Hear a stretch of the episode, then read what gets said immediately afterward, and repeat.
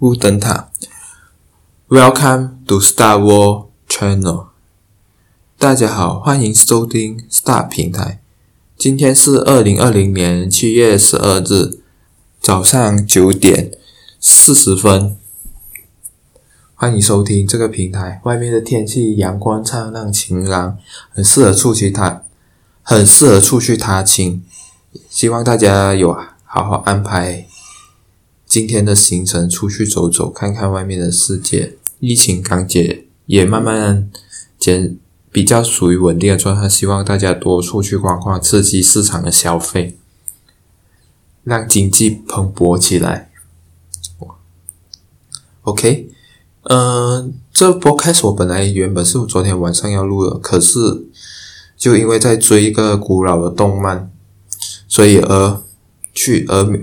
而没有去录。而拖延了这个录 podcast 的事事情，本来是想想看完那个那部动漫再来录，可是就是结果那个动漫越看越来越它越来越精彩，然后说看完一部接一部，本来想看完一部就看完这一集就马上去录，结果越看越越越精彩，就没有去做处理这件事情了。而 podcast。我就知道这件事很重要，我赶快早上起床就赶快来录这一集，要也赶快整理一些资料，要要跟大家分享。我前上一集 podcast 结尾的时候，我要跟大家分享一部叫《小娘惹》的这部电视剧，它英文名字这部戏叫《小娘惹》，它这部戏的英文名叫《A Little Nyonya》。呃，它有两个版本，它原版是属于新加坡先拍的。还原本旧旧版他们是旧版是新加坡拍，这部我有看过。新版的是属于中国人去拍摄的，爱奇艺拿买下版权去拍摄。这两个版本的差异差很多，确实真的差很多。那我们先说旧版，旧版的是属于他用回忆录去，就是他们娘惹家族第五代人是用回忆录的方式去讲述这个，问他奶奶。去讲述这个故事，他们的称呼，他们用的新加坡版本用的比较是真正的峇峇娘的文化的用的语言去讲，可是峇峇娘的文化语言也不是中文，不是 Mandarin，不是 Mandarin，要记住，他们是用真正是用马来话、英文跟福建话，可是为了表达说话方式，他们在拍这部戏时候都用中文。所以你看，他们在称呼上上面，他们会称妈妈叫什么娘娘，什么称奶奶这些妈妈还是什么，他们都会这样称呼，的很用娘惹文化语言去讲这件事情。什么像他们的叫他们的姐姐叫朵记阿七这种，很就是娘惹家族会用的语言，他们。拍新加坡拍的拍的比较符合真正南洋娘惹文化的峇峇娘惹文化的精髓出来，在地语言除了讲求中文版之外啦，因为要表达嘛，这个是中文戏嘛，要拍给华人看，就是用中文方式。当然，它里面还是尽量去保留一些称呼方式，那些传统家族会用的名词。称呼这些，他还是用比较原汁原味的娘惹家族去会讲的话的方式，包括他的菜名，有些都是用娘惹家族会讲的菜名，称称的那个菜名去说这个食物的名字，对不对？然后旧版的才是真正拍到新马一代人的。所认识的娘惹文化，要看了比较有同感。要新版的，由于是好像是用配音的方式，然后它的故事是谁用叙述的内容，叙述那故事内容的节奏去讲这个他们娘惹家族的文化，你看了你你就会明白这件事情。他们比较用中国的语言去讲这件事，要里面的一些名字。称呼上面都没有这样在地文化，要除了一些食物名字，他会用一些娘惹文化用的语言去说明之外，大致上是说不出，就是很中国化，要表达方式比较一直提倡，很很明确的会一直讲这个娘惹家族一些丑习啊。女人的在这个娘惹家族的悲哀这些事情，要女权的问题呀、啊，女权主义的抬头，一直会去说这些事情。你看了之后，你就会明白，很明他就新版的一直会一直在表达这件事情，旧版的就觉得女生就是活在这个家族的，他也会讲这家族的悲哀是正常的。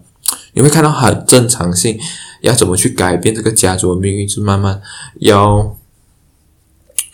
新版会带这种，我看了之后会一直带着女权主，不是女性主义的观念，一直去提倡这件事情，一直在宣传说这件事情，就就看了就你会有同感受会不一样，就对了，会有一种你虽然有可能我是看了旧版，又看了新版，可能感受又不一样。所以可能你刚接触，你直接去看新版，你就不会有这样的感觉，你会觉得是一个很新奇。可是里面新版的版本是拍的还蛮，它的有些细节会拍的比旧版还好，就是一些传统文化是在旧版是没有，可是在新版还有拍出来，我就觉得还不错啦。要这些东西，我觉得看的还蛮。就是这部小娘惹，不管是新版，就算你就是看着，你就是会觉得这娘惹文化里面，峇峇娘惹文化的精髓是很值值得保留的。他们比一般华人还保守，在那时代还保留了很多文化传统，还有一些习俗，也怕把这些习俗现到今天还是融入我们现在现在马新两代的人。现今的生活里面，包括吃的东西，你到今天还是会有看到他们所吃的食物。我觉得还蛮有趣的。这部戏就是表达娘惹文化的一个很好的方式，保存文化方式，让人家去注重这个娘惹文化。我还蛮喜欢的这部戏，这部电视剧。以前因为旧版跟新版是差十二年的，旧版的像新加坡拍的版本，我叫新版。新加坡版本的是零八年拍，现在拍的是大中国版本是二零二零年拍，已经十二年的相差，你可想而知，有那些观念还是这这看来拍摄技术应该是有成长，有进步，摄影方式又有不同新的表达方式。嗯，这故事内容主要是讲在一九三零年代有什么，有一家爸爸。姓黄的峇峇娘惹家族，峇峇娘惹家族的商人是在马六甲是一个很富有的人，然后什么邀请新加坡的他的一个亲戚，他们他们叫多哥，就大姑来到他们家吃饭，同时也是为了要选媳妇。要里面你会看这过然后之后就是再过不久，然后就会请来邀请陈家。陈家来就是黄家女儿要嫁给陈家，要黄家女儿又要请他多哥那边的多哥那边的女儿，因为陈家下面有哎，黄家下面有二女一男，二女一男，要他们是他有两黄，他们的爸爸就是有两个妻子。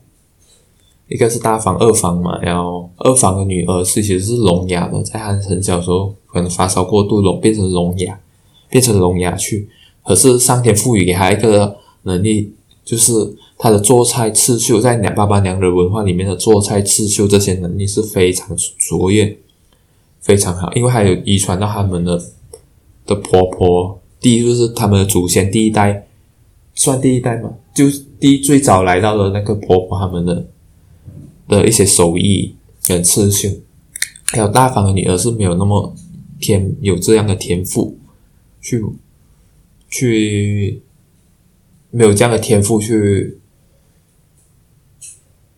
接这个手艺跟煮菜的天分吧。对，这里面要过，所以大家要大方当然是比较有占优势。二房他们被在皇家是被当做下人，就是佣人呐、啊、的召唤，要被霸凌啊什么，要他们的父亲也不敢对他们的保。皇家其实看回去他，他他们的皇家男生哈都比较小，反而是女生比较有韧性跟坚强，可是要用在对的地方啊。可是，在皇家那个。二房的女儿叫三叫菊香，菊香，她最后会跑去跟日本人结婚，跑去跟日本人结婚。就当时日本人也有好人也有坏人，那个日本人其实是很反反二战的，还叫三本洋介，三本洋介要他们就结婚，要生的女儿叫叫月月娘，三本月娘，因为当时的婚姻是属。婚姻是由父母做决定的，所以父父母亲说要你嫁给谁就嫁给谁，没有的做选择。是虽然会见一面，见了一面你喜欢哦，OK 就结婚。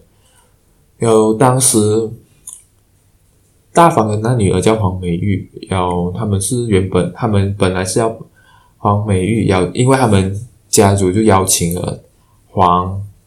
跟他朵哥那边还有其一个，一个叫张家查理张里面的反派的人物，那张家也是峇峇娘惹，可是他们已经完全彻底是被洋化了，没有祭拜祖先，因为峇峇娘人在祭拜祖先是一个很重要的东西，所以张家是被很讨厌，而且他们是反骨，很反，属于反派，他们被洋化了，又对，就是就是一个奸商。这个问题的存在，所以陈家他们那边是很不喜欢他们，因为他们是很传统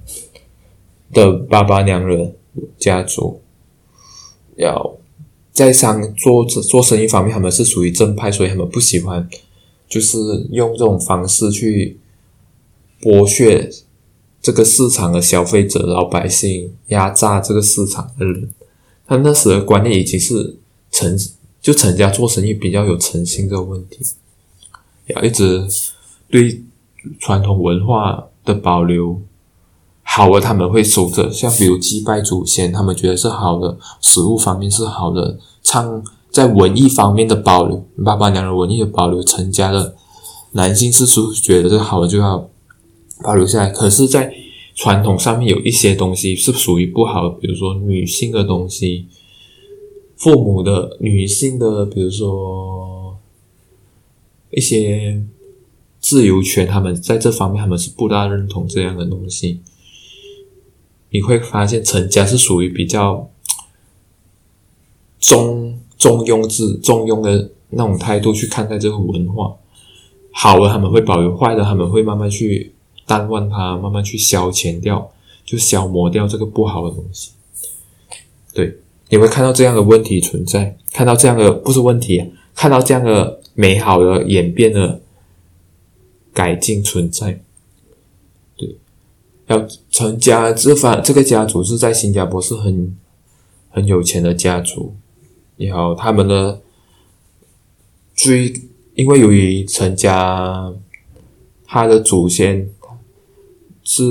陈那个他们叫陈老太太。是这个家族里面最高的管理者，就是女王嘛，你可以叫女王。他们是家族里面最，所以他下面的孙子，由于他的儿子、儿子媳妇已经有一次去英国什么轮船发生意外死死掉了，由于他的孙子去继承家业，所以他的孙子很听他的奶奶，就是他的奶奶的话，这些东西。要你可以看到里面就是女性管理，就是他们这个家族不是说，但是男生才是男生最高权，女性才是女性跑者最高权。要拉回到皇家，皇家就是要邀请，就是豆瓣酱，豆瓣酱就是长，他们翻译成长桌宴呢、啊。可是真正你看回新加坡版，他们叫豆瓣酱，对，也是叫豆瓣酱，他们那种。长桌就中文的，不要在大陆版讲说长桌宴，因为我就觉得就没有在很很原味了。要讲，我就在这边跟你们大家讲讲，豆瓣酱就是他们就是请你所有的亲朋好友，就是很重要的贵宾 VIP VVIP 来吃他们的他们的长桌宴，豆瓣酱豆瓣酱吃他们的豆瓣酱。吃里面上面的菜真的是需要花一整天时间去处理，因为娘惹的菜肴真的是一个很重、很很讲究功夫、很讲究技巧。然后他们的技巧里面又要去跟跟一些海南海南厨师学习，他们的烹调方式很多元化，有印度的啊、印尼的啊、华人啊、马来人的一些烹调方式融合在一起。所以他们的菜很多元化，所以你吃的不会很腻，他们就不会很单元，就会你吃华文就是中华菜，就是华华人菜就是这样子，很单调的华人味。所以在娘惹文化的饮食很多元化，有东西方，东西方而结合，然后东方里面又很多，又有包括印度、印尼、马来人。华人的饮食文化在里面，你会发现很有趣的一件事情。然后西方还是又把那个西方是主要是在他的那个什么餐盘上做了一些很大的改进，他们是不用筷子吃饭，而是用 用手啊，用汤匙跟叉去吃饭。这个问题过后我会跟大家讲解。然后看这部戏过程主要是。过程里面你会看到很多很多一些良人女性他们的传统文化，其实活在那个还蛮蛮算什么？你看回去是现在现在看回去蛮悲哀，可是，在那时代他们觉得这个还是理所当然、很正常性的保护女性的一种方式。而在女生方面，你会你会看。那我会在这边，我会先从一些基本常识去跟大家讲吧。先大概故事剧情，我希望大家自己去看。我大概会说到这边，你们可以，它的开头是这样子，所以你会慢慢去。我不要说太多里面的剧情，然后我希望大家去看这部这部电视剧。你可以要待会等一下我在分析讲解过程中，我会讲的一些东西，我也跟大家分享。一下里面有剧情里面的一些情节，还是怎么样？我会用一些我所知道的东西跟大家讲。可是有些我还不会破，就是你要看到完整内容，我还是建议大家会去看这部叫《小娘子》的电视剧。可以先从新加坡版本去看，因为它你才知道它真正的要表达的内容，原原是比较有一点。娘惹文化的说话方式啊，语言啊，你会看得比较懂。OK，其实峇峇娘的文化其实它是怎样开，会有这个族族群的出现是，其实很早期就有，在明朝的时候，在明朝的时候，郑和下西洋，带着那个汉丽宝公主来到马六甲的华人中国人，就跟这边在地的土著。土著马来人，算马来人结婚。当时马六甲第一个王国拜米拜里米苏拉，不是还没不是回教徒，他们当时还不是回教徒。可是马六甲王国不知道到第第没有错，应该是第三任国王才是正式进入回教徒，要把所有国教改成回教徒，才把老百姓，所以必须马来族群要信奉回教。可是还有一部分的。土著是没有信奉回教的，你会发现这，所以但是这个概念大家要改变，可能对你们来说是没有什么，可是对于马来西亚人的这个概念是还是会有，他们以为马来人就是一定回教，当时的马来人不一定是回教徒，他们是跟当地的马来人土著结婚，然后生出来，男的就叫做爸爸，女的就叫妞亚，然后慢慢，然后慢慢就渐渐会有很多。华人啊，来到这边南洋做生意，又跟在地的马来人结婚，土著不是信奉回教徒的马来人结婚，生下的孩子，要一直一代、二代、三代到第四代、第五代，一直就是土生土长的华人，有这一群巴巴巴巴娘惹家族族群，他们会被称为有一个称称呼，有人叫他们海峡华人，有些人叫他们皇家华人。为什么叫他们皇家华人？因为你发现他们是属于效忠英国，他们的王，他们的心，他们心是不是在效忠中国的？因为早期的南洋华人下来就是打工赚钱，就是寄回中国，把钱拿回给去中国，捐钱给中国。可是他们不是，他们的心已经是在心，就是效忠在了英女王，是英国人。他们都认为他们的国家是英国人，所以。在英文方面，他们被叫的 State-born Chinese，要或者叫什么 Peranakan Chinese，就是海峡华人的意思，这是个海峡华人的意思。马来话、英文都有，这些我都刚才有讲。State-born Chinese 就是英文哦，Beranakan Chinese 就是马来文，Beranakan 海峡华人这些东西，要他。这生活化还是会叫他爸爸娘子的。然后这这个爸爸娘子主要在这三个地方有马六甲、马拉嘎、新加坡 and 槟城这三个地方，他们都是在这三个地方，因为这三个地方是早期英国人的重要重要地方。然后这个三个地方很快就被洋化，它也它的洋化洋化的程度比比其他马来西亚的州属还来得快。有这三个地方也是很具。据比较多英国人、华人在这边做贸易，你发现这个地方都是做转口贸易的地方，岛上的地方，像新加坡跟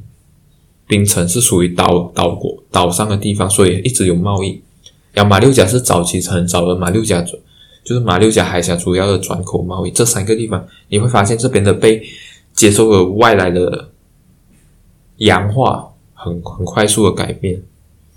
然后他们的文化上是什么？属于 triculturation，就是跨文化、多元性文化。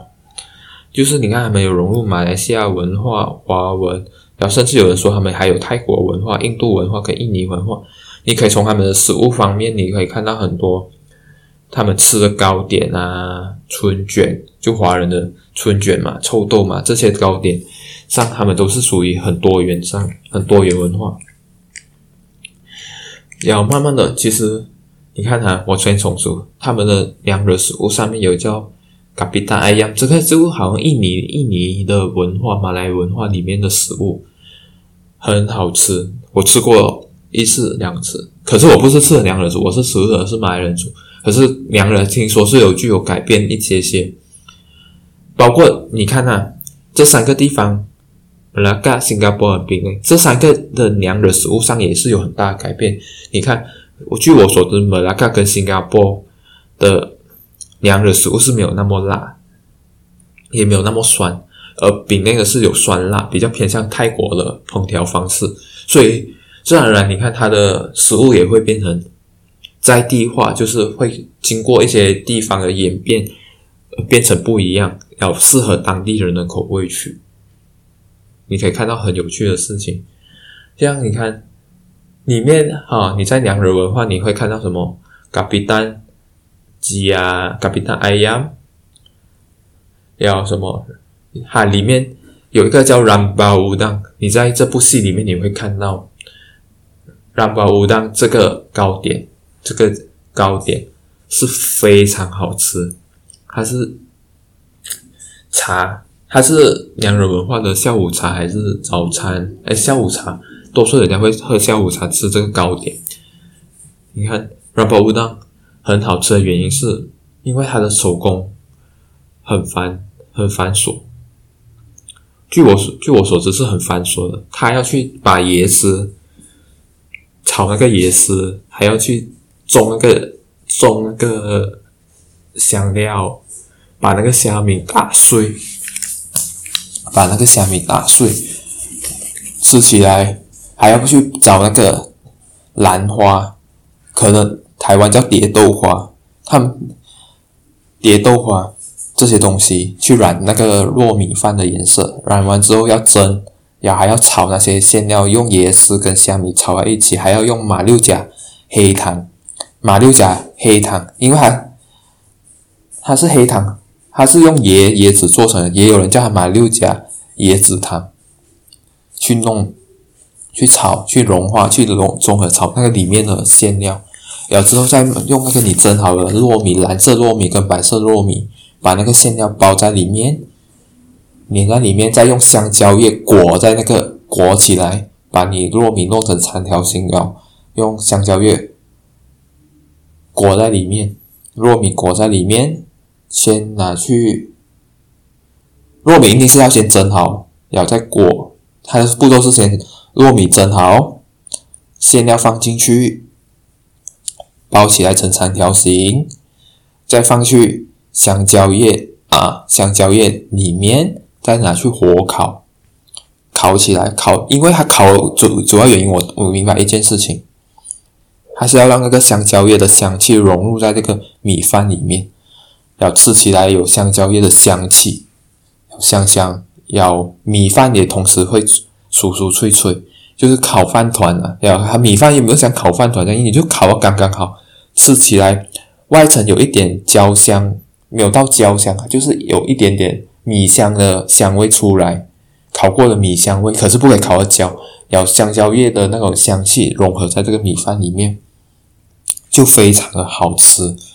然后又加上它的馅料是椰丝，有炒一些香料，有椰丝吃起来是辣辣香香，要带有甜味，因为还有放马六甲椰糖进去，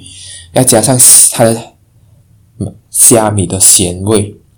哇，吃的 fantastic amazing。因为我吃过，很好吃。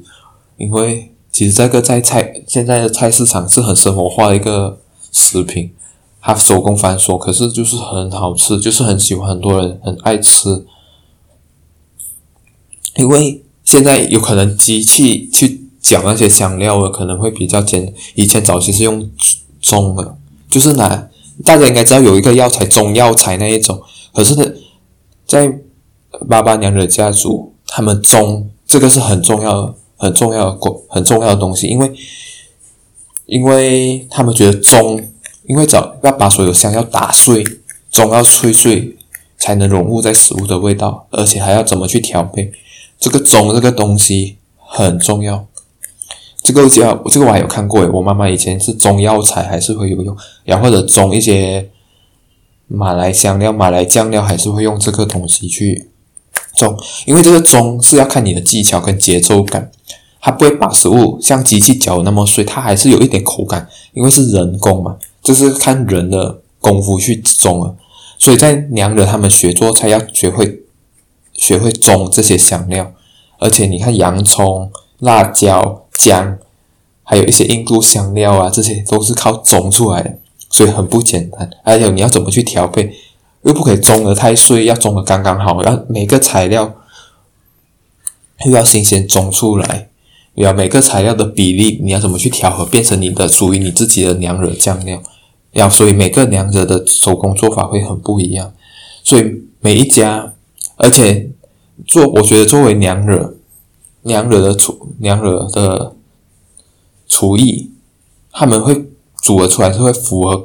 符合使用人想要吃的口感，可能老人家没有牙齿，他们会煮的比较软一点，还是怎么样给人家吃？他们这些观做娘惹媳妇，他们的观察力是需要非常的好。所以，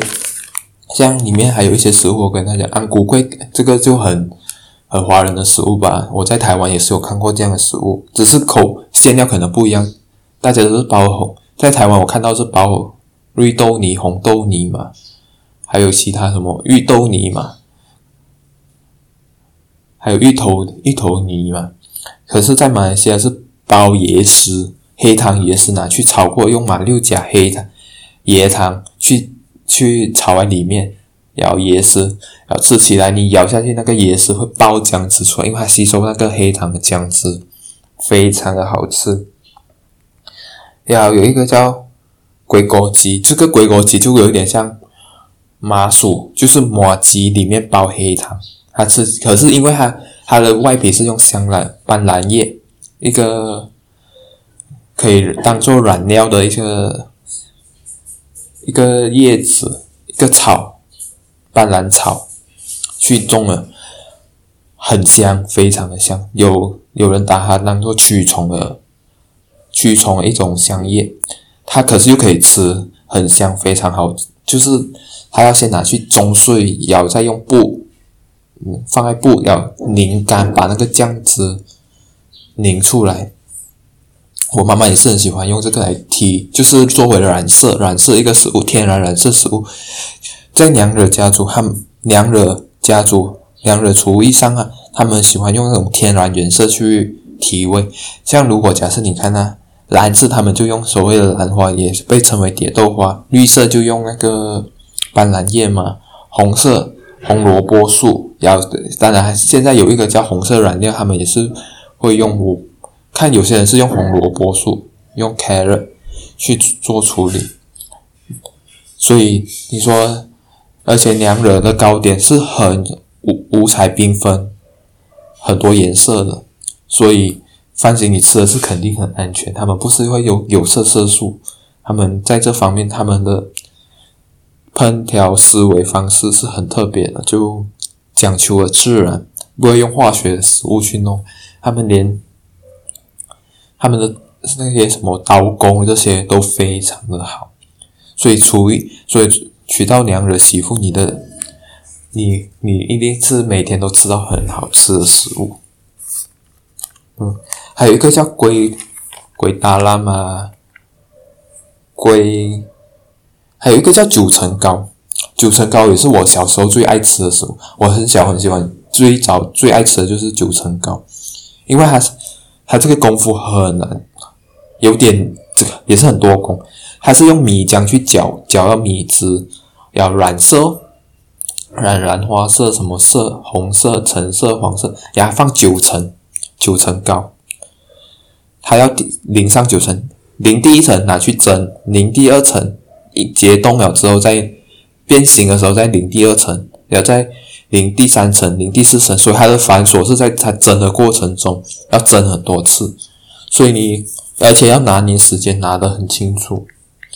所以九层糕是很好吃，最好吃、最经典、最经典也是最